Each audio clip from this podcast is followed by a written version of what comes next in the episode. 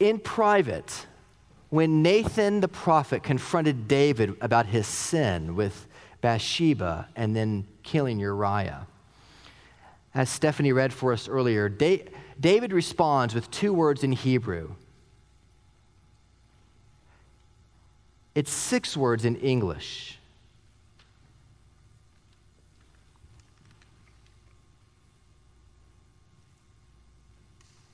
In private, David utters two words, but in public, he writes a poem and he broadcasts it to the world. I want you to notice the disparity in that. We are very quick to confess with many words in private our sins, but we rarely talk about them in public. David shows us the complete reverse of that. Second, if I were to ask you, what is David's greatest victory? Those of you who grew up in church, David's victory, you know the life of King David. He lived 3,000 years ago. What, if you haven't been to church in a while or didn't grow up in the church, then you have heard, nevertheless, probably of David, King David. What was David's greatest victory? What would you say if I asked you that question?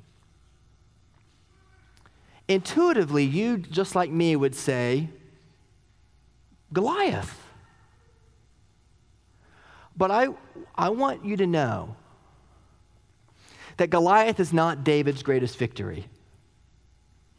Together with scholars, I want you to hear that great, David's greatest victory is Psalm 51.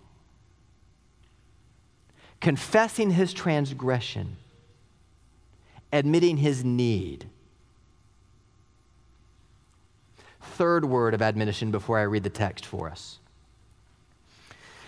It's tempting for us to say, oh, yeah, I know. I've seen this text a thousand times before. I know. It's not, it's not for me. I am concerned as your pastor that you will say something like this when I read this passage. Oh, I've heard this before. I love the song, God Be Merciful to Me. We just sang it. It's about Psalm 51. This psalm is about the adulterers and about the murderers. It's not for me. Listen, it's about you and it's about me. It's about the adulterer that you are and that I am. It's about the murderer that you are and I am. It's about the racist that you are and I am. It's about the angry person that you are and I am. This psalm is about you. Please do not project it upon your neighbor. And finally, I want you to hear that David gives this to us with an intent. He says in verse 13, I will teach transgressors your ways, and sinners will return to you. I want you to imagine the enormous capital a king would have to spend to write out a public confession like he, that you're about to hear, and then hand it to the choir master of Israel and say, Here, put it to music, and we're going to sing it. David lived 3,000 years ago and we still remember him. With all due respect, many of you are very successful businessmen, successful mothers, successful fathers, very talented people. But I dare say that few, if any of us, are going to be remembered in 3,000 years. And if David could sin like he sinned and be restored to a right relationship with his heavenly Father, you can too. You've never sinned beyond the bounds of God's grace. So stand with me, if you will, and hear Psalm 51 as though you had never heard it before. This is the word of the Lord. Have mercy on me, O God, according to your steadfast love, according to your abundant mercy. Blot out my transgressions, wash me thoroughly from my iniquity and cleanse me from my sin. For I know my transgressions and my sin is ever before me. Against you, you only have I sinned and done what is evil in your sight, so that you may be justified in your words and blameless in your judgment. Behold, I was brought forth in iniquity and in sin did my mother conceive me. Behold, you delight in truth in the inward being, and you teach me wisdom in the secret heart. Purge me with hyssop, and I shall be clean. Wash me, and I shall be whiter than snow. Let me hear joy and gladness. Let the bones that you have broken rejoice. Hide your face from my sins and blot out all my iniquities. Create in me a clean heart, O God, and renew a right spirit within me. Cast me not away from your presence, and take not your Holy Spirit from me. Restore to me the joy of your salvation, and uphold me with a willing spirit. Then I will teach transgressors your ways, and sinners will return to you. Deliver me from blood guiltiness, O God, O God of my salvation, and my tongue will sing aloud of your righteousness. O Lord, open my lips, and my mouth will declare your praise. For you will not delight in sacrifice, or I would give it. You will not be pleased with a burnt offering. The sacrifices of God are a broken spirit, a broken and contrite heart, O God, you will not despise. Do good to Zion in your good pleasure. Build up the walls of Jerusalem. Then will you delight in right sacrifices, and burnt offerings, and whole burnt offerings. The, then bulls will be offered on your altar. This is the word of the Lord. Thanks be to God. You may be seated, please.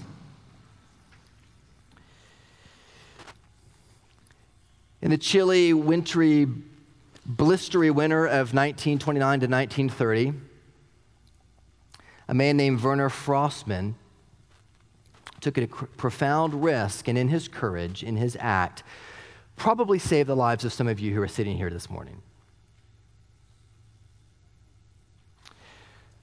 He catheterized his own heart. That is, he took a small tube, a catheter, put it in his forearm, and with fluoroscopy, guided it up the veins through his arm into his chest, and it entered his right atrium. He catheterized his own heart, people. And in 1956, he, along with someone else who took it further, received the Nobel Prize in Physiology and Medicine. And his courageous act brought benefit to the entire world for all of our well being.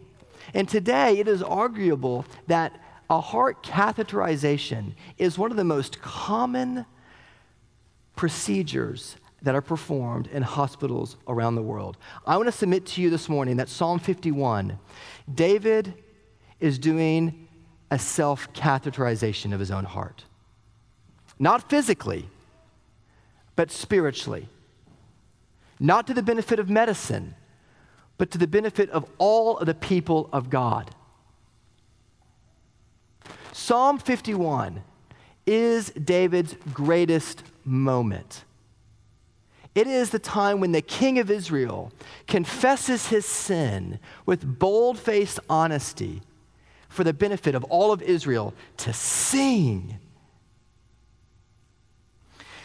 And he is doing this with great intent because he says to you in verse 13, I want to teach transgressors your ways. He's like a good mother or father. You know, moms and dads, when we're teaching our young children what to do, we give them words to say, don't we? Say, I'm sorry. And they say, I'm sorry.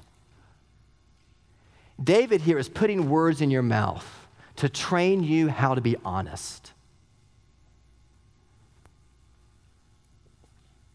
And he's asking a question How does God take a hardened and hiding heart and crush it and cleanse it and create it by grace?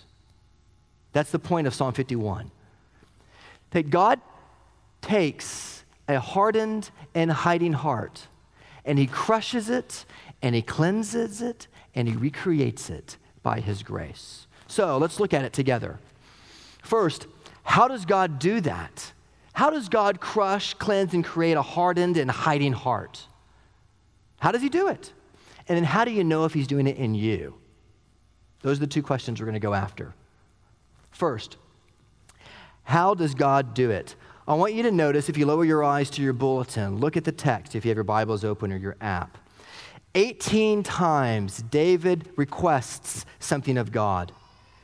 Have mercy on me. One, blot out my transgressions. Two, wash me thoroughly from my iniquities. Cleanse me from my sin. Three, four, purge me. Five, wash me. Let the bones that you have broken rejoice. Hide not your face, hide your face from my sins. Blot out my iniquities. On and on and on. 18 times David makes requests to God.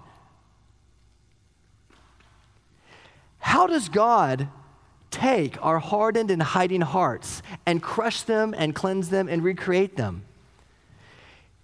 He takes your hardened and hiding hearts and he crushes it, he cleanses it, and he creates it. Because everything that David asks, all 18 requests in this psalm, the Father either denied or did the exact opposite to Jesus. Let me just take a couple of them for you.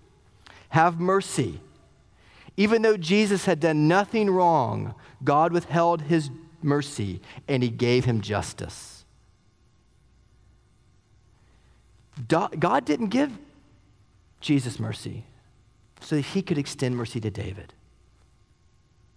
Blot out my sins. Again, Jesus had done nothing wrong. But the sin that we have, that we have done, was put on Jesus so that God would blot out not Jesus' sin, but his life, so that he could blot out your sin. Washing and cleansing. Instead of washing and cleansing Jesus of all the trespasses and iniquity and sin, all of our iniquity, trespasses, and sin was placed on him. God sank his face into the muck and the mire of our sin so that you might be cleansed and made white as snow. The Father took his face and put it into the sin of your mediocre thoughts and everything you've ever thought in animosity to Jesus. Pushed his face into it. Instead of Jesus hearing joy and gladness, the same joy and gladness that Jesus had heard for all eternity in the Holy Trinity, Jesus said on the cross, My God, my God, why have you forsaken me? And he heard dead silence. So that you, in your sin and in your brokenness, through your repentance, might hear your Father say to you, Hear joy and rejoice because I've embraced you, because I turned my back against my own son for you. God didn't crush Jesus' bones, He left them all intact. Instead, He crushed His glory so that the crushed bones of David might dance, and you might too. The Father cast Jesus out so that he might welcome you in. He closed Jesus' lips so that he might open yours. Friends, that is the gospel. That is how you are to read all of the Psalms, but especially Psalm 51. How does God take a hardened and hiding heart and crush it and cleanse it and recreate it by grace. He put all of your sin on Jesus. And once you understand that, at least in your mind, then you'll be able to assess whether the fruit of that is actually true in your life. How do you know if God has done that in your heart? He's taken your hardened and hiding heart. How do you know if He's crushed it? How do you know if He is cleansing it? How do you know if He's recreating it by grace? Well, David shows us. We turn away from specific sin. Step one. We rejoice in our return from exile. Step two. We take responsibility for our place in God's kingdom. Step three. I want to look at those three things together. If God has put all of our sin onto Jesus, and the upshot, the refraction of that gospel, is that we have to ask ourselves is that true in your heart? Number one, do you turn from specific sin? Will you truly repent? Repentance is a relic in the Western church. Confession is weird today. It feels weird for some of you, even coming to Trinity, to confess your sins out loud. Why do we do that every week? Because we are training each other. I need it just as bad as you do to learn how to confess and be honest. We have so long masked our real need, that we give lip service, that we cover up the depth of our sin. But you can't ever cleanse a house of termites until you get the termites out. You relay the joists, you reframe the house. That's what confession does for us. David, the great king, the giver, the king, knows that he needs to receive something. And what he needs to receive is repentance, which is a gift, Acts 5:31 tells us. As much as forgiveness is a gift, repentance is a gift. How do you know if you're truly repentant? How do you know if you've turned around? Number 1, your sin personally bothers you. Look at verses 1 to 3. You can hear it bothering David. Have mercy on me, O God, according to your steadfast love according to your abundant mercy, blot out my transgressions. Wash me thoroughly from my iniquity. Cleanse me from my sin, for I know my transgressions, and my sin is ever before me. You can, you can hear it bothering him. My, my, my, my, me. Five times in Hebrew, he refers to his sin. It's as though David is owning up to Nathan's rebuke and saying, I, I, I, I, I am the man who took the young ewe from the poor man.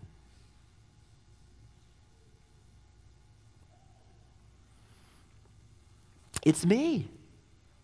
For nine to 12 months, David's sin didn't bother him. His conscience wasn't, wasn't scathed. And now it begins to bother him.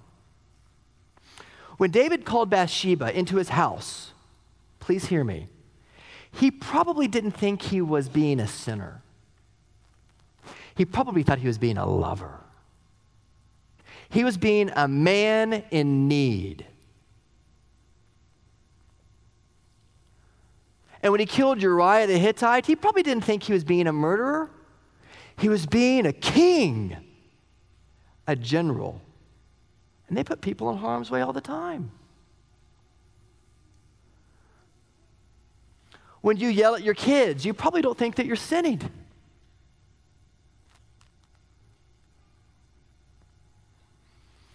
When you slip away to look at porn, it doesn't bother anybody. You justify to yourself. When you hear about things like you just saw on Thursday in Dallas, you say, huh, man, it must really be awful to be a racist. You check your heart. Because I am capable of everything that man did, and so are you your sin has to personally bother you. David hid, his heart was hardened for nine to 12 months. Are you hiding?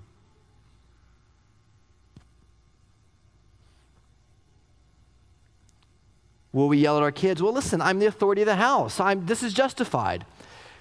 When we slip off to look at a little pornography, well, it's not, it doesn't hurt anybody. It's just personal. when we disparage other people and we do not love our neighbors as ourself, we justify in our minds.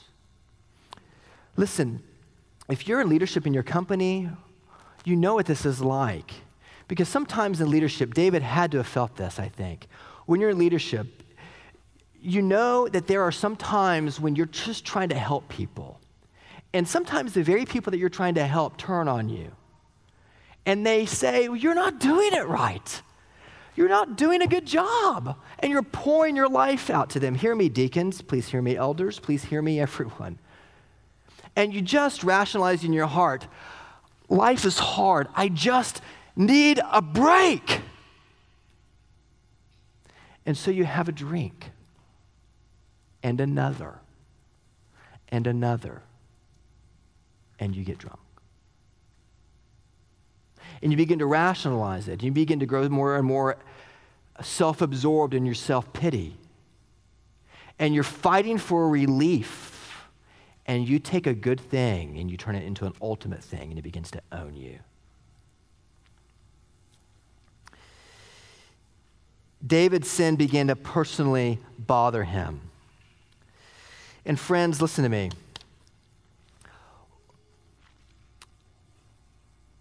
I want to say this very carefully. When you hear about issues like what happened on Thursday in Dallas, and you read about all of the racial discord in our nation today, please do not be indifferent to that. That is part of how we got here.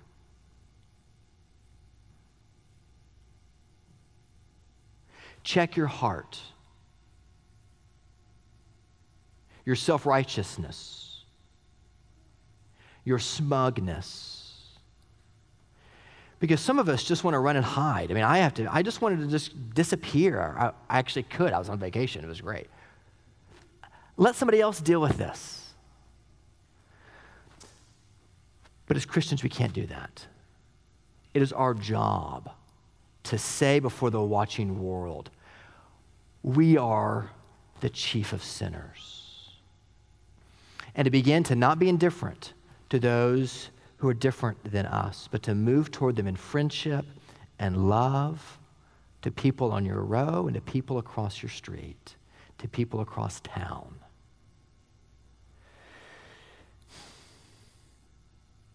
Notice it's not just very personal, but David is also very precise about his sin. Notice the words that he uses for his act transgression, verse 3, sin, verse 3, iniquity, verse 2. The first one, transgression, meant to cross a boundary.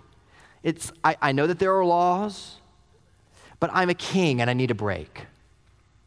The second one, iniquity, means to distort or to twist something. David says, I took my power and I twisted it. I took human sexuality and I twisted it. I took marriage vows and I twisted it. Sin means to miss the mark or to fall short. Father, you mean for us as your people to be so much more than self indulgent, self protecting, self pitying, sinful people. Friends, our sin is personal and it is also very precise. Do you see it? It takes courage. The third thing David teaches us about growing in repentance is it's not just personal, it's not just precise, but it is present. Verse 3 My sin is ever before me. This is a hyperbole. It's not like his sin is physically before him, it's a figure of speech. But he means that his sin is always on his mind. He can't get around it, he keeps bumping into it there's a friend named, uh, of mine, he's a pastor named Joe Nobenson, who was incredibly helpful for me in thinking about Psalm 51 this week. And he gives an illustration of his own hands. When he was a young man, Joe worked in a meat packing plant, and his hands got caught in a grater. And in his terror, he reached in to grab it, pull his hand out, and his other one got caught too. So that today, he has no feeling in his hands very little feeling in his fingers.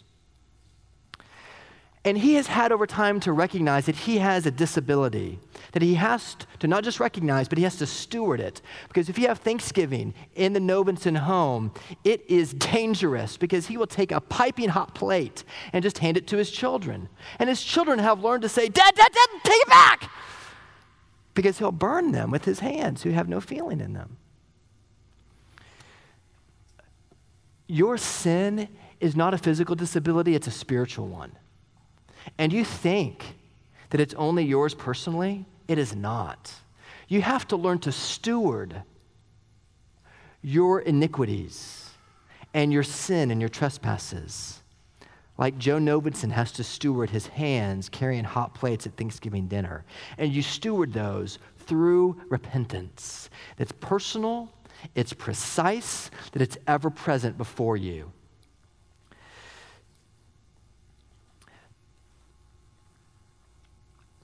The issues in Dallas have raised for us the issues in Falcon Heights, the issues in Baton Rouge. They have raised for us our need to re examine ourselves, especially in the suburban community, with regard to the way we interact with people of different ethnicities and races. And I just want to help you hold out this sin to make it ever present before you. That there are indeed two Americas today.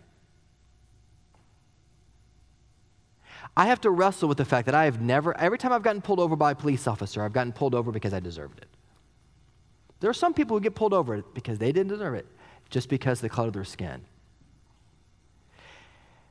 And we have to recognize, even though we may not have directly been complicit in it, we have opportunity with this before us, ever before us in the public media, to assess our hearts and to take responsibility for it and not to be indifferent to it, but to run to our friends, white, black, brown, red, whoever they may be, and embrace them and know them.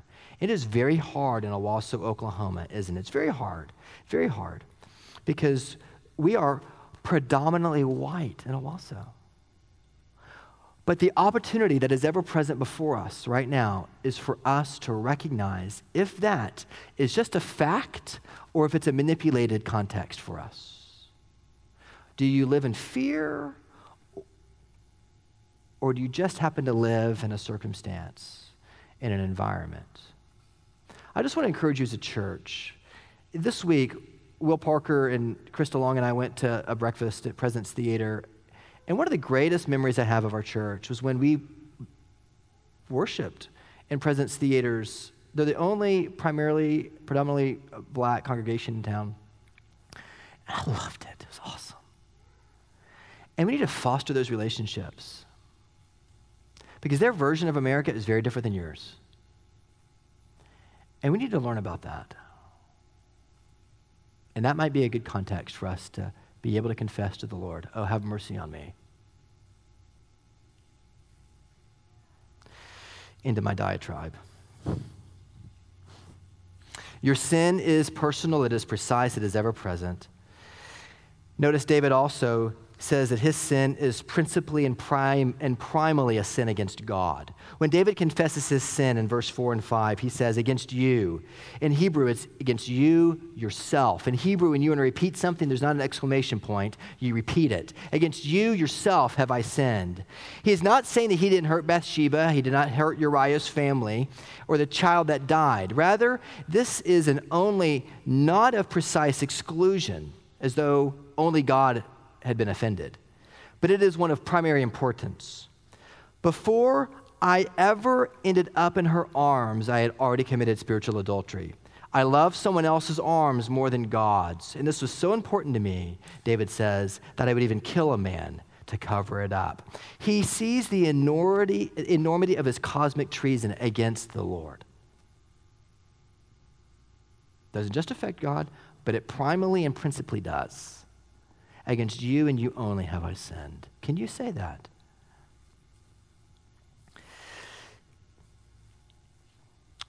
How do you turn from your sin? You recognize that it's personal, it's precise, it's ever present, that it's principally and primarily against God, and you have to acknowledge your need for cleansing. In verse 4, it says, um, verse 7 rather, purge me with hyssop that I shall be clean. In Leviticus 4 and Numbers 19, please stay with me. The priests would take a hyssop branch and they would dip it into the carcass of a dead animal and they would sprinkle it to cleanse things or people so that they would be clean in the sacrificial system of ancient Israel. And here David is saying, not do away with the sacrificial system. David is saying, against the contrast of the sacrificial system, Oh Lord, I need a sacrifice for my sin. There could not be a sharper straight edge for David to contrast his sin against. He knows that he deserves to be this slaughtered carcass. And yet we know as Christians today that it was Jesus who was slaughtered for us. Do you know that your sin is personal? Do you claim it as your own? Is it precise? In your confession? Is it ever present for you? Do you recognize that it's principally and primarily against God? And do you acknowledge your need for cleansing? That's how you know that you're growing in repentance. How are you doing? God takes your hardened and hiding heart and He crushes it, He cleanses it, and He recreates it by grace. How's He doing that in you? Now, we don't only need to turn from our sin, but we also need to rejoice in our return from exile. In verse 8, you hear David crying out for songs of joy and gladness. Let me hear joy and gladness. This is captivity language. In exile or in Babylon or in Egypt, whenever Israel would, was released from exile, they would return to Jerusalem and they would sing songs of ascent. They would rejoice because they have been freed from their exile. Some of you have repented of your sin, but you do not rejoice in your exile. You have this kind of melancholy, beat yourself up, continue to flagellate yourself about your sin. You won't let it go. Okay, I've repented. Yes. Until you can rejoice in the grace of God pronounced over you, you've not repented. Until you know that you've been freed from exile that you can be able to come back into God's covenant community. Do you imagine? Do you imagine that people who have been missing for 70 years in exile, people who were remained in Jerusalem, when they saw the exiles coming back, can you imagine the songs that they sang for people they hadn't seen in 70 years? They're back their arms would be wide open and they would embrace them and they would sing because nothing else can be said. Is that how you welcome sinners to Trinity? You ought to sing when each other shows up on Sunday morning. You're back. Welcome. There's no safer place to be than the home of sinners like you and like me, as the old hymn says.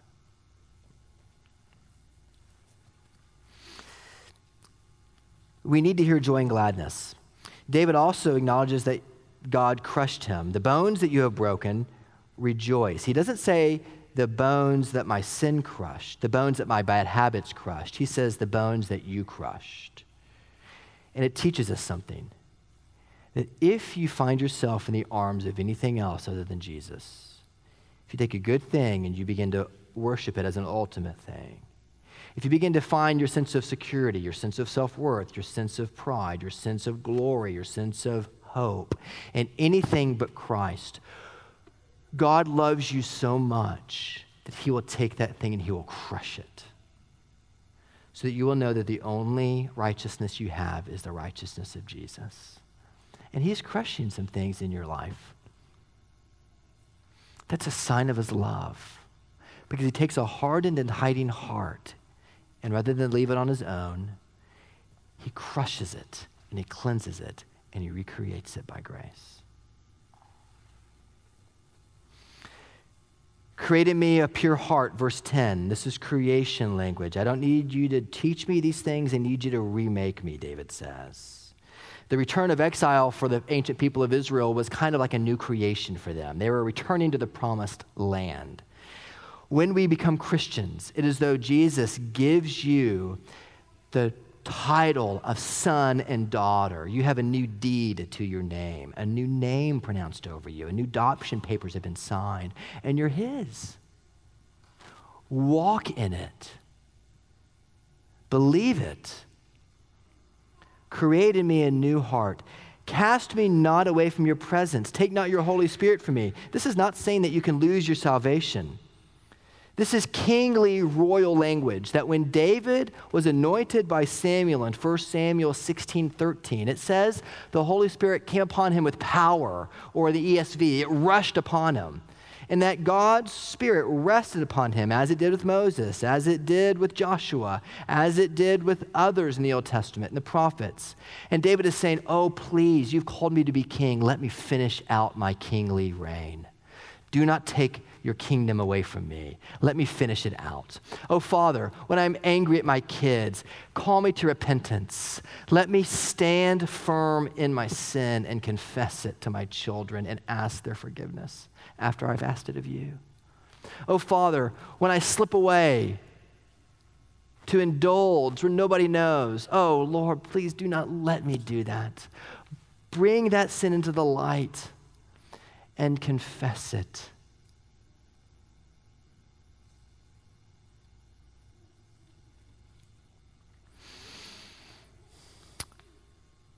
Third,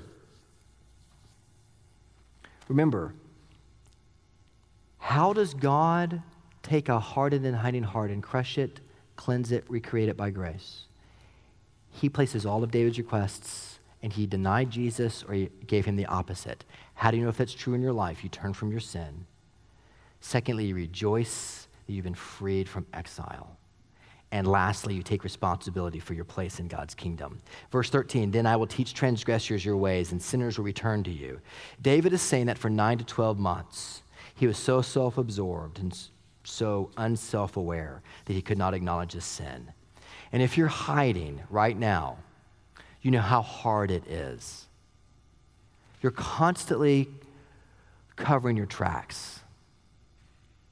You're constantly making sure that you're keeping up the image. It's exhausting. And this psalm says to you, come to the foot of the cross and bring that sin into the light and find the arms of Jesus open wide for you and take responsibility for your sin. And having confessed it, take responsibility for your place in God's kingdom. When you get the gospel, when you're able to bring your sin into the light, something happens to your language. You're freed up. You talk about it because for so long you kept it quiet. And once you experience the grace of God in a new and a profound way, you can't be silent about it. There's something new about you. The way you talk so freely and so candidly about sin, it makes you a little uncomfortable, makes other people a little uncomfortable because they're vulnerable in a way that's different than the rest of our subculture there's something so amazingly beautifully evangelistic for you because you don't hide behind 14 commentaries when you read scripture. You allow the gospel to bring to bear your need for the gospel of grace, even though you've been a Christian for decades. You sing. David said at the very end, Would you build up the walls of Jerusalem again? David is saying, Lord, would you take my little kingdom and would you crush it so that I can build yours up? Would you take all of my self absorption, all of my I, I, I, me, me, me, me, me, and would you help me to say your, your, your, yours, and others? Would you build up the walls of your kingdom?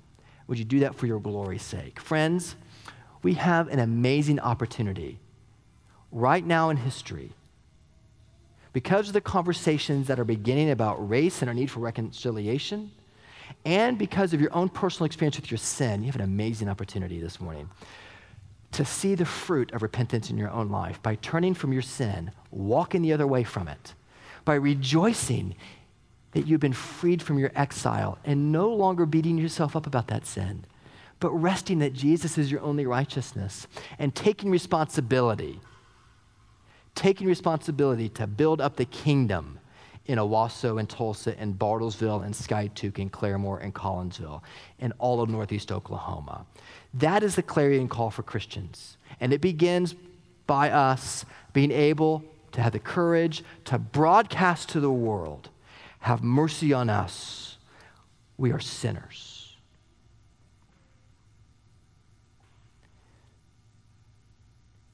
Holy Spirit, would you catheterize our hearts? And would you help us to be people of profound courage so that we may proclaim your glory in Oklahoma and to the nations. And we pray these things in Jesus' name. Amen. Amen.